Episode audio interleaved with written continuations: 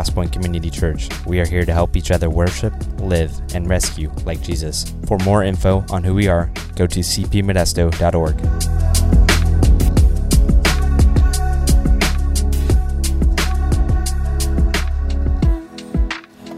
So I've, I've noticed something um, being outdoors a handful of times, and that is that uh, as the morning progresses, uh, those of you in the shade, maybe sitting with your backs to the sun or something like that, you guys are okay. But standing up here, it gets warm.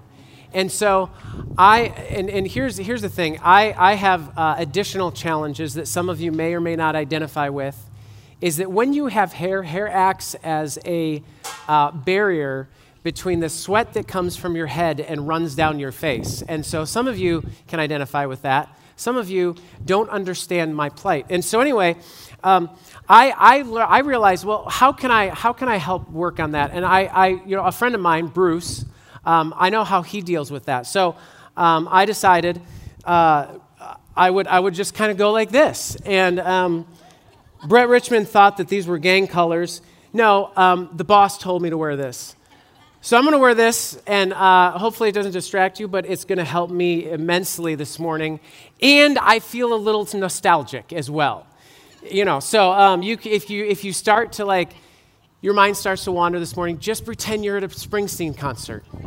Like, just pretend and pretend that I am Bruce Springsteen. Um, therefore, we would have sung more like Bruce, but I don't know if anyone's going that direction. Um, so, this morning we're starting our series in the Gospel of Mark, and uh, I was thinking a little bit about, about you know, why we're doing that, but, but, but one of the things um, is just this idea of, of knowing Jesus, getting to know Jesus, and, and, that's something we all need. And, and I was thinking about this, and so I asked, I asked a few people this past week um, four questions about myself to see how well they, they know me. And, and so, um, people, some who know me, me better, some who um, maybe are kind of more acquaintance level, that kind of thing. But, but I asked some questions to just kind of see how, how well I reveal myself. And so the first question I asked was this What is my favorite drink? And everybody asked, got that right. Um, everybody said Mountain Dew. And so everyone got that right when I asked that question. But the second question I asked was this I said, What would I change about myself if I could change one thing? And so I, I, I, I kind of didn't really narrow it down to um, whether this is a really deep or surface question. It was just kind of the first thing that popped into my mind. And, and so uh, it was interesting because I got some interesting answers. Uh, uh, one person said, um, my, my problem with anger, and I was like, well, that's way too deep. Like, I wasn't thinking that, like, not at all. And one person said, they kind of sat there for a minute and they were like, well, I mean, you do, I mean, you, I think you'd want to change your parenting. And I was like, Thanks. there might be others who probably feel that way in my home. But um, anyway, so, but reality is that I, if, if, I were to ask that, if I was asked that question, what's one thing I would change about myself? I would like to be taller. Just a little bit taller, like two inches taller. And, and that part of that stems from uh, a moment that happened a, a couple years ago, uh, and it was over in the worship center. And uh, Doug Reidenauer Jr. came up to talk to me. And when he got up to me, he looked at me, and the first thing that he said was, You seem taller on stage. and ever since then, I've been like, I need to be taller. Um, actually, the real reason is that if I was like two or three inches taller, it would uh, give me a whole lot more motorcycles to be more comfortable on because of their height. But anyway, um, the next question I asked was, uh, "Am I an introvert or extrovert?" And it was it was interesting because um, probably the answers I got were, were more bent toward the extroverted side. Um, but the people who knew me better kind of kind of recognized that that that realistically, um, I am only extroverted if I have to be, or if I'm in a in a group of people that I know well and feel safe with. Um, for the most part, I, I, you know, if, if, you were to see me in a context where I don't know people, um, I'm probably the quietest person. Um, and then the last question I asked uh, uh, was this uh, What character v- virtue or virtue is most important to me? And uh, I, I, felt pretty good about this because all of the people I asked, uh, some of them responded quickly, some of them took a minute, um, but all of them landed on humility. Uh, and, and, and, I, and I think, again, uh, if, if you spent any time with me or, or listened to me at all, humility comes up in almost every, every conversation and, and, and every motivation. And so um, here's the thing, though. What if you were asked significant questions about Jesus? Would it appear that you really know him or not? You see, we really need to know Jesus. Uh, and and it's, it's really, really important that we know Jesus, not just know things about him, but that we actually know him intimately. Because here's the thing decisions and actions matter. I don't know if you're aware of this, but there's an election coming up this year. Hear the chuckling. Yes. Everyone knows that. And we wish we were beyond that. But, but here's the thing elections are important. There's a lot of things that are at stake in every election. And so our decisions matter how we think about what, what the positions are that people were voting for hold.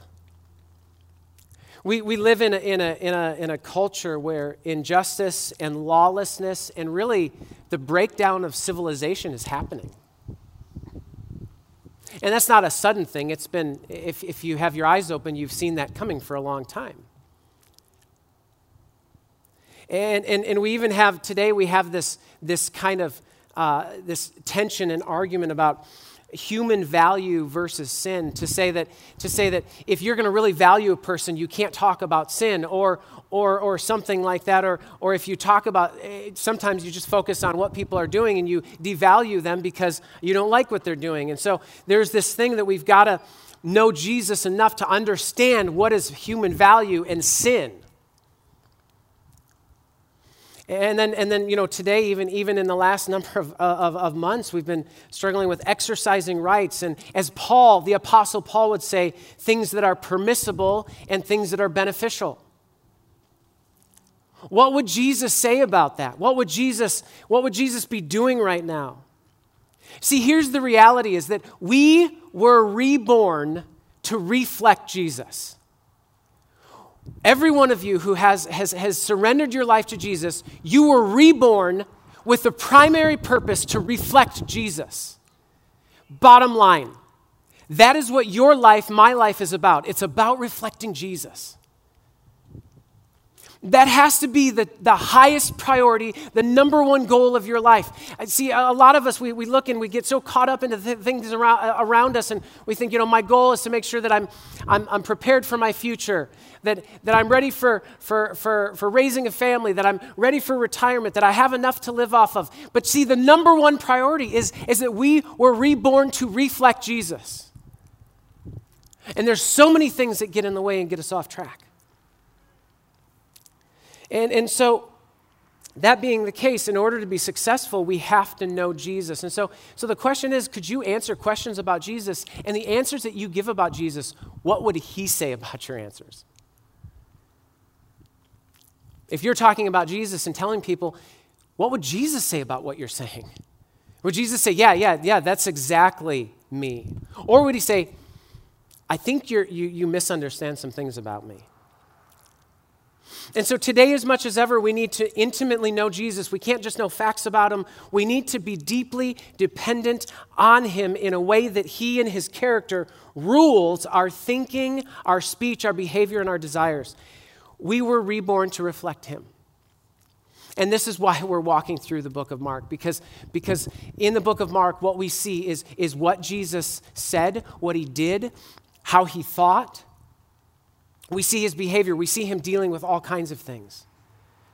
And so this morning, if you have your Bibles, we're in, we're in Mark chapter 1, and we're going to go from verse 1 to 13.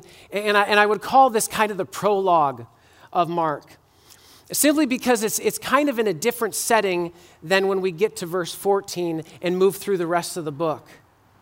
Mark 1, 1 through 13, I would, I would say is, is this prologue. And, and, and a prologue is this it's, it's, it's a small glimpse set in the story of humanity with a clear separation from the start of the story when we see Jesus begin his ministry. It exists to give us information that we couldn't know otherwise. And so, Mark 1 1 through 13 is written to give us a solid footing on who Jesus is before everyone else in the story knows who Jesus is. It's there to tell us why it's important that we understand who Jesus is.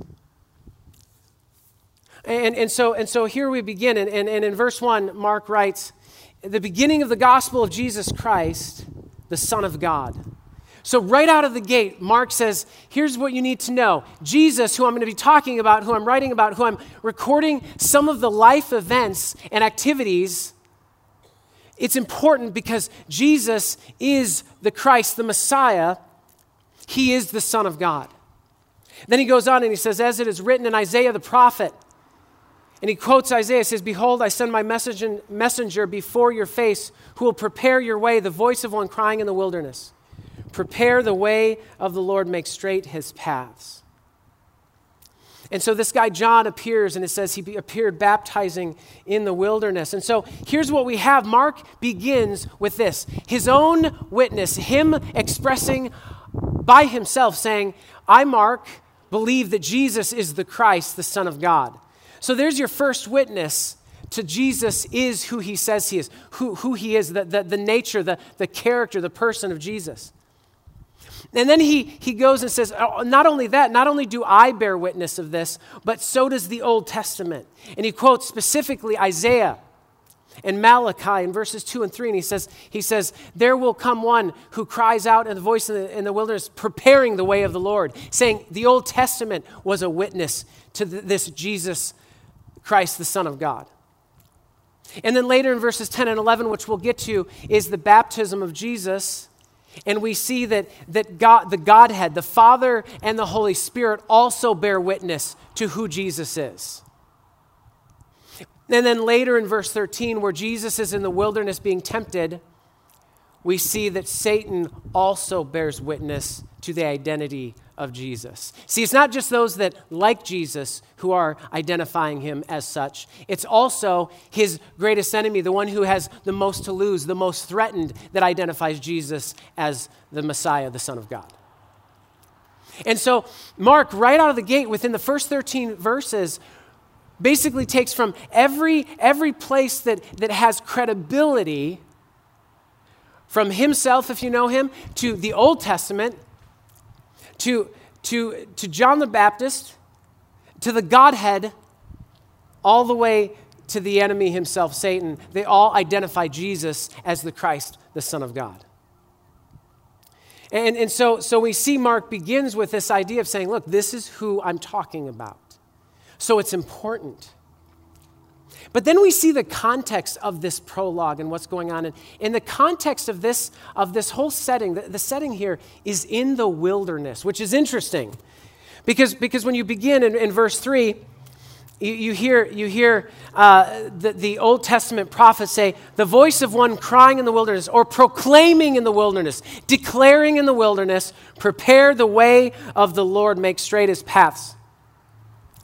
And, and not only there does he say, but in verse 4 it says, John appeared baptizing people in the wilderness. Baptizing people in the wilderness and proclaiming the forgiveness of sins. Not only that, but then later, after we see this baptism uh, scene, then Jesus is led by the Holy Spirit out into the wilderness to be tempted. And so the setting of this prologue is all in the wilderness. And it's interesting because I don't know what your thoughts about wilderness is, but we, we tend to talk about wilderness in the context of our lives in a negative setting, as a negative experience. Like if you were asked, like, you know, how, how are you, what season of life are you in? And, and sometimes we'll say, oh, I just feel like I'm in the wilderness and, I, you know, I'm, I'm, I don't know what's going on and I just, I, I feel a lack of direction. And, and, and here's the thing, I think we're a little bit off in understanding wilderness in biblical symbol, in symbolism and terms. Because wilderness, if you actually look at it throughout the Old and New Testament, in biblical symbolism, is a place of hope and a place of new beginnings. And that might hit you and say, Well, I don't know if I've ever thought of the wilderness as a place of, of hope and new beginnings. But think about this Moses was in the wilderness when he started his life over. Moses was in the wilderness on the other side of Sinai, and all of a sudden he encounters in the wilderness this bush that doesn't burn up. And, and, and, and he says, and God calls him out of where he is to where he's going to go. And so for Moses, the wilderness was actually a place of hopefulness that God can still use him and of a new beginning, a new mission that God sends him onto. And he found that in the wilderness. You look at Israel being, being delivered from Egypt, and God led them where? To the wilderness. That same wilderness. And what did God do? He renewed and, and, almost, and, and essentially restarted his relationship with the people of Israel. He gave them his, his, his commandments, and he gave them these promises. And so, in this wilderness that was, that was that contained all kinds of wild animals and, and all kinds of threats, it's a place of hope and a place of new beginnings. And so here in, in, in Mark, the wilderness is not the main stage of Jesus' ministry, but it is the place that our eschatological hope is born. And what I mean by that, eschatological is just end time. It's the end. It's the study of the end. And, and so our eschatological hope is born in the wilderness. Hope comes from that place. Professor and, and, and author and theologian, a guy named David Wells, who who taught at Gordon Conwell and, and, and Trinity Evangelical Divinity Seminary, says this about our eschatological hope and how that works into the Christian's life. He says this Christian hope is not about wishing things will get better. It is not about hoping that emptiness will go away, meaning return, and life will be stripped of its uncertainties, aches, and anxieties nor does it have anything to do with techniques for improving fallen human life, be those therapeutic, spiritual, or even religious. Hope has to do with the knowledge of the age to come. This redemption is already penetrating this age. Because remember, this is the age of salvation that we are living in. The sin, death, and meaningless of the one age are being transformed by the righteousness, life, and meaning of the other. What has emptied out life, what has scarred and blackened it, is being displaced by what is rejuvenating and transforming it. More than that, hope is hope because it knows that it has become part of a realm, a kingdom, and endures. It knows that evil is doomed, that it will be banished. See, there's a lot that he said there, but, but here's the reality is that we have to recognize that our hope, the hope that Jesus gives us, our eschatological hope, that which our lives are built on in Christ, does not, is not this idea of, of being wishful about things getting better for us or moving the, the things that we struggle with life, getting rid of those things, those things being less, or just improving the, the, the, the, the conditions that we live in. That's not what the hope of Christ is. The hope of Christ is the reality, the realization that, that what God has prepared for us begins to infiltrate our lives today, and we are continuously being transformed to become more like Jesus, more of a fit in that kingdom rather than a fit in this kingdom. Because you see, we are all born and we fit really well in this kingdom. And we have behaviors and thinking that fits in this kingdom. And what God does is He transforms us to cause us to fit better in His kingdom. You see, it's interesting when I began thinking about this idea of wilderness in this light. And I, and I thought about how there is a, something innate in human beings that we seek out meaning and purpose, rest, restoration, balance in the wilderness, don't we?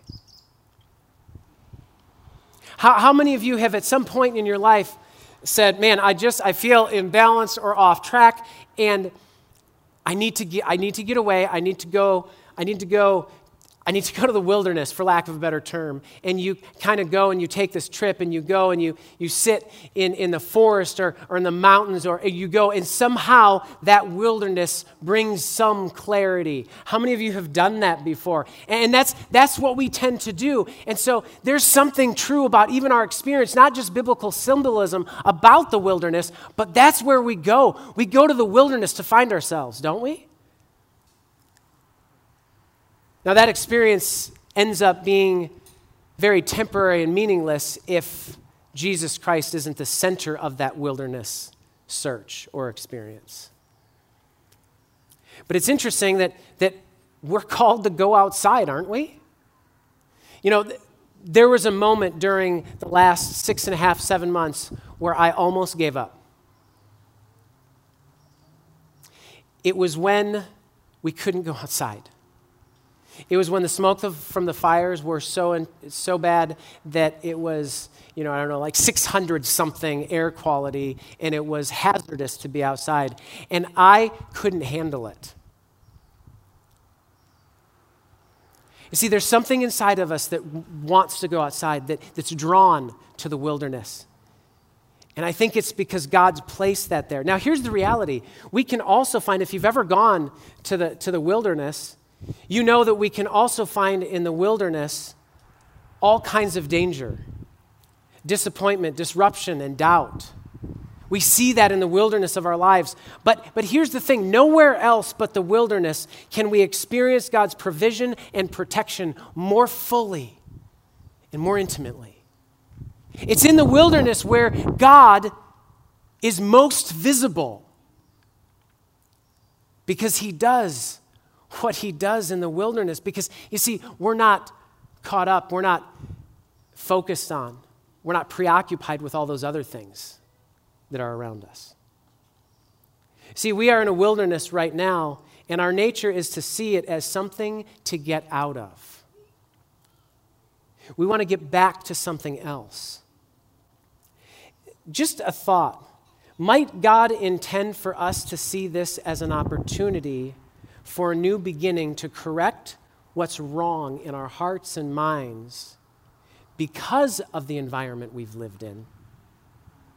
Might this be an opportunity for a new beginning rather than to just go back to what we used to be? Because that's the nature of the wilderness experiences that God brings into our lives. Why would this be different? And, and so, so we see, we see this, this wilderness context. But, but as we see this idea, this, this idea of hope and, and kingdom and all of that, we, we see the access point. How do we get into this, this new beginning? How do we grab onto this hope? And the access to that hope is mentioned in, in verse 4 by John. He says this He says, John appeared baptizing in the wilderness and proclaiming a baptism of repentance for the forgiveness of sins. What was it that he did? He proclaimed a baptism of repentance that led to the forgiveness of sins. Baptism was, was fairly familiar with those who John was speaking to because there was ritual washings that were common in the Old Testament in, in Judaism. You would regularly go through these, these cleansing rituals. And yet John, rather than a over and over cleansing ritual, which those happened all the time, they didn't last. They, they would be good for a certain period of time, but then you would have to go be cleansed again, depending on what you interacted with, what happened. But John was calling for a single initiating baptism, indicating the beginning of a new commitment, of a different lifestyle, of a new journey, of a different agenda for your life. And so he calls it a baptism of repentance that led to forgiveness. It's actually very similar to the ritual that the Jews were familiar with this ritual cleansing by immersion of a Gentile who wanted to become a Jew. You see, what John was talking about, what he was proclaiming, was something that the Jews would have been listening and said, oh, yeah, that's, that's what you have to do as a Gentile to become a Jew and become part of, part of our people. But what's interesting is John's baptism that he was talking about was not, was not for Gentiles to become Jews, but it was for Jews to become part of the kingdom of God. To be born a Jew was not enough to be counted in the kingdom of God. This kingdom is not an ethnic kingdom it is a kingdom for human beings who have surrendered themselves and repented and come to Christ for salvation. Because repentance, you've got baptism, which is this, this, this significant life shift change other direction. And then you've got repentance, which is basically a re- reorientation to the paradoxical values of the kingdom of God. It is a reorientation to what God values as opposed to what the world values. It's about what God thinks rather than what I think. It's about what God is going about spending his time versus what I tend to go about and spend my time. And so, really, discipleship is simply put as a lifetime of repentance. It's a regular, daily reorienting to the, to the values of the kingdom. And we have to do that not just every day, but multiple times every day because of what's at stake and what is vying for our attention. You see, what John is saying is we must willingly enter into a baptism of repentance to be counted among the people of God. See, there's the access point, that point of repentance. And, and then thinking about you've got, you've got the context. You've got the witnesses that say Jesus is the Christ, the Son of God. You've got, you've got the context, the wilderness, which is a place of hope and beginnings, even though there still are dangerous things there. And then you've got the access to that kingdom, which is repentance. And you've got the one who that repentance is toward, kind of the emissary of that kingdom, who's Jesus Christ. And, and, and there in, after, after we, we see that, that, that, John is, is baptizing people, he's calling people to this baptism of repentance that leads to forgiveness. In verse 9, actually backing up in verse 7, he preaches as he's talking to these people. He says, After me comes he who is mightier than I, the strap of whose sandals I am not worthy to stoop down and untie. I have baptized you with water, but he will baptize you with the Holy Spirit. And it says in verse 9 In those days, Jesus came from Nazareth of Galilee and was baptized by John in the Jordan. And when he came up out of the water, immediately he, Jesus, saw the heavens being torn open and the Spirit descending on him like a dove.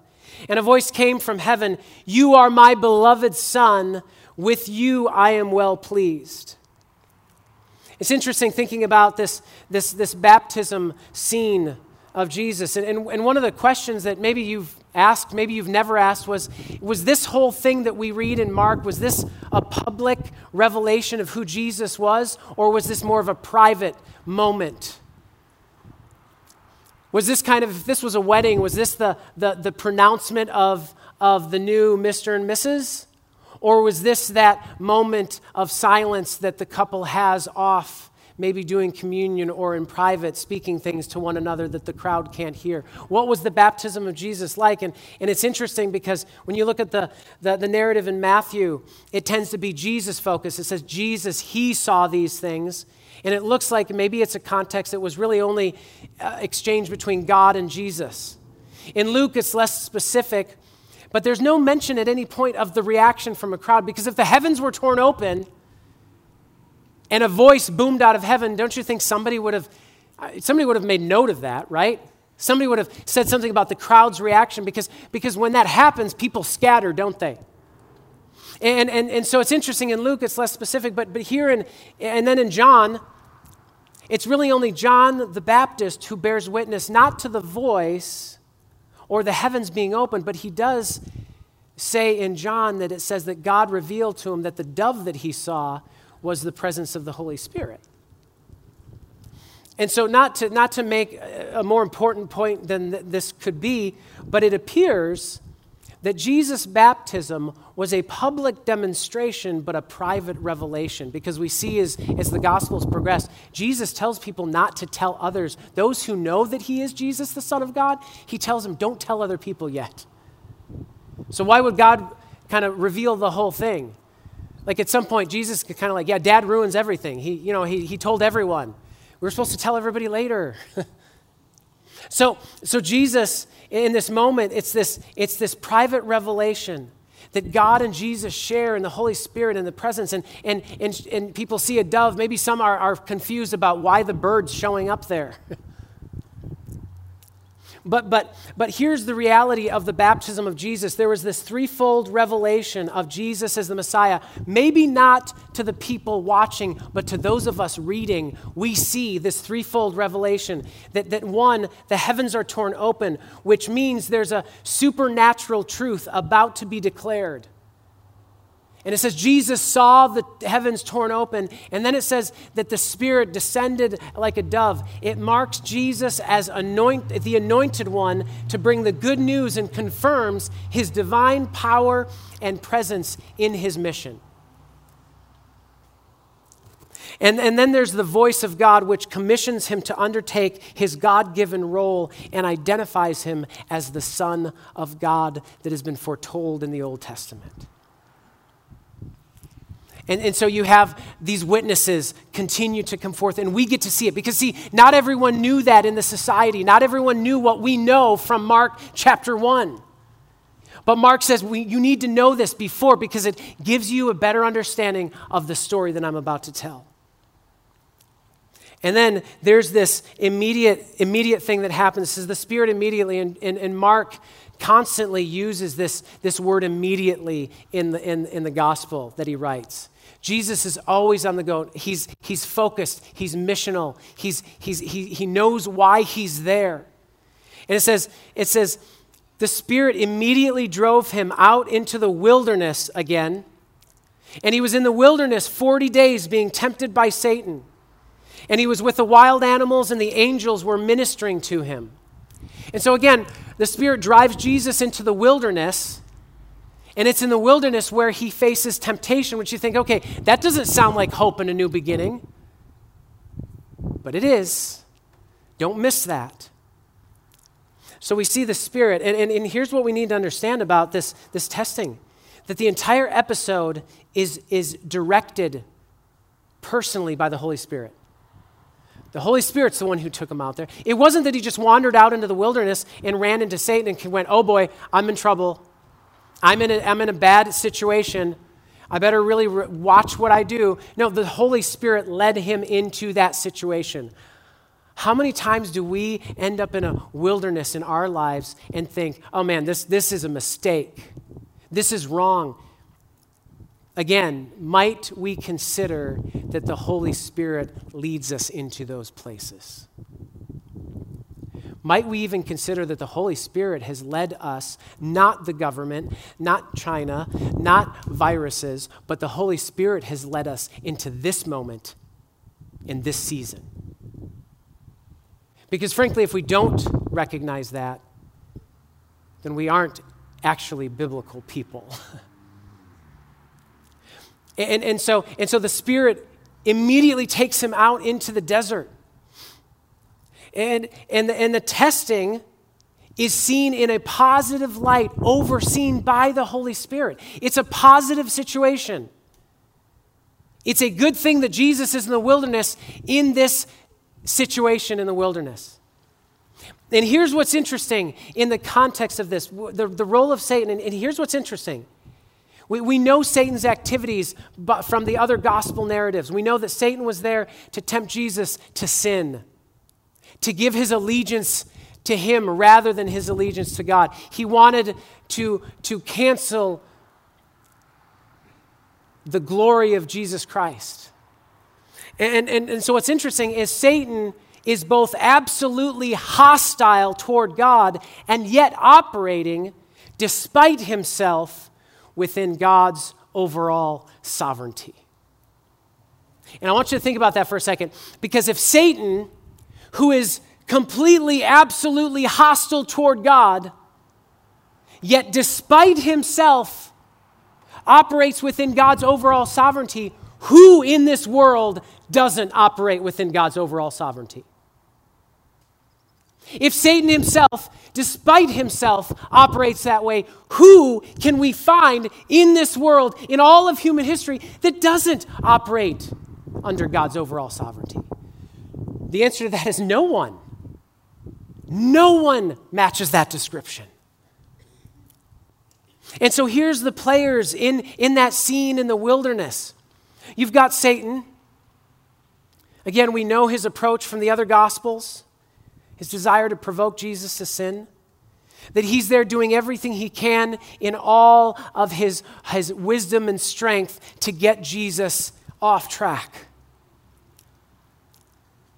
But then Mark mentions the wild animals, the wild beasts in this context. Have you ever stopped for a second and asked what, what maybe that, that could be? That Mark mentions the wild beasts are there in the wilderness surrounding Jesus. I think at a careless look, we just assume that, oh yeah, there's just these wild animals. And, and, and honestly, for a long time, I think the mental image I went to, I went to the prophecy in Isaiah where it says that the, the wolf will, will, will lie down with the lamb that these wild beasts will be at peace with each other.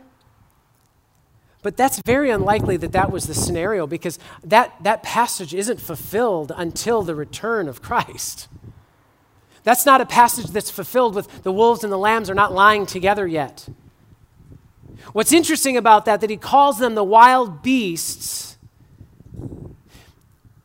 Moving back to January, if you remember our series called Patterns, and one of the things we talked about was beastly kingdoms and God, godly kingdoms.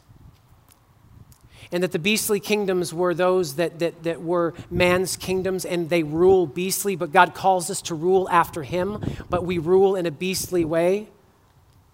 Part of the, the, the, the, mention of the wild animals, they, they weren't sitting there at peace. Think of this more as a Daniel in the lion's den scenario. Because right after that, it's interesting because Mark introduces the angels and he says that, that the angels were ministering to him, which carries the force of, of comforting and protecting him and providing for him. That God sent his. And isn't there another scenario in the Bible? That, that reminds us of someone who is righteous in a wilderness setting where there are wild beasts and angels come and they provide and protect and comfort. That's Daniel.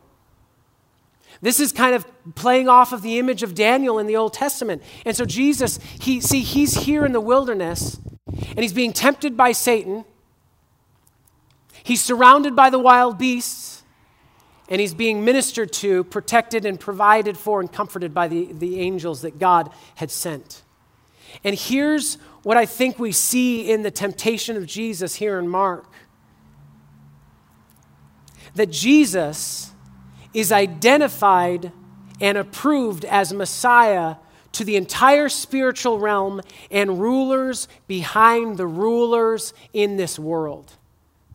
Satan, who leads the enemy spiritual forces. Jesus is identified as the Messiah, the Son of God, and to the wild beasts, the kingdoms of mankind, Jesus is identified as the true heir to the kingdom. He is the true king. And so at this moment in the desert, in the wilderness, God begins with the spiritual principalities and powers, and the powers that are behind the powers of, of, of humanity and human kingdoms. And God says, This is my son for all of the spiritual realm to understand, and this is how I make things right. And all of the kingdoms of this world, the beastly kingdoms that surrounded Jesus, Rome, and all the beastly kingdoms of today, which are all of them, they have begin, been served notice that Jesus is the true king. And so the rulers behind the rulers that we don't like, they know what's going on. And they're scrambling to get as much as they can before they're destroyed. And so, what are the implications of this prologue in Mark? There's two things that really stuck out to me that I want to kind of just pass on to you this morning. One is this idea of wilderness. I have, for most of my life, seen the wilderness as, as a place that I want to get out of. But biblically, the wilderness is a place of hope and new beginnings. When you find yourself in the wilderness, you need to ask yourself the question how, what does God want me to start new? What does God want me to begin? Because when you are in the wilderness, God is saying, This is a place that I have you, and I want to give you hope, and I want to give you a new beginning. Not just at a point of salvation, which is very true, but there are points of wilderness and new beginnings throughout our lives. And so, do I see my wilderness as an opportunity to begin again with God in a new and deeper way? Is that what I see when I'm in the wilderness? What is God saying to you to begin today? Second thing is God's sovereignty. And I think this is really important for us to remember right now. That if Satan is both absolutely hostile toward God and yet operating, dispute himself within God's overall sovereignty, what does that say about right now and us today? That there is no one operating outside of God's sovereignty. There is no one working outside of God's plan and what He is aiming us toward. There is no one or no thing that can take things off track to change what God has prepared for us.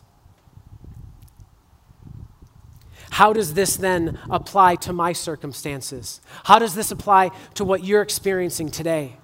How does this apply? How have you seen those around you? How have you seen those who you are frustrated with or, or, or tired of? It doesn't matter how much they acknowledge or don't acknowledge God, despite themselves, they are operating within God's sovereignty and they are agents of God, whether they recognize it or not. You see, because the supernatural realm knows exactly who Jesus is, we must recognize that there is a spiritual backdrop to everything that happens, and we have to live and contest for the faith and the souls of humanity around us. Because the whole spiritual realm is way more clued in than we are. They know what, they see everything for what it is. And because of that, we need to live in a way that we recognize that spiritual backdrop. This is not just about the things that we see and we hear about on the news. This is about the spiritual reality that is waging war behind the scenes. And so we have to live in a way that we recognize that spiritual reality. We have to live away in a way that we contest for the faith and the souls of those around us. Because the most important thing as we recognize the supremacy of Jesus is that others need to hear that. And at the beginning, I said we were reborn to reflect. How many of us have spent time preparing our kingdoms and making our kingdoms comfortable and spent little to no time seeking the lost? Because we were reborn to reflect. And what is the reflection for? It's for us to live out in the age of salvation so that people can come to Christ. That's actually more important than anything else that we are about. I'm going to close in prayer this morning. And again, if you, if you need prayer, you can text 94090. You can text CP prayer to that. Or if you're a visitor for the first time, we'd love for you to text. If you're online, love for you to text CP visitor at 94090. If you're visiting here in person, love for you to go to that table and back by where it says Crosspoint Kids. But here's what I want us to understand that we have been brought into a secret that, the, that was revealed to the spiritual realm. And that should affect how we live and how we make decisions and how we move forward. Jesus, we come before you today, and I thank you that you were willing to submit yourself to the wilderness and recognizing that the wilderness is that place where, where you were revealed, where the spiritual powers and principalities and, and beings and, and they saw the beginning of your mission and your ministry. It was revealed to them and showed to them. Father, I pray that we would recognize the spiritual nature of everything that we see. Father, I pray that we would recognize the people around us not as enemies, but as people who are deceived and need to hear. God, it's not just good enough that we, we, we throw the truth at them, it is, it is your calling on our lives at great sacrifice to ourselves to go and do everything we can to help them hear the truth of the gospel.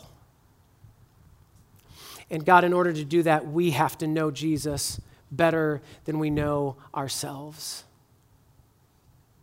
And so, Father, as, as we track along with you in the, in the Gospel Mark, I pray that you open our minds, our hearts, and our eyes to see and feel and understand how we are to live as reborn, reflecting Jesus followers. We ask these things in Jesus' name. Amen.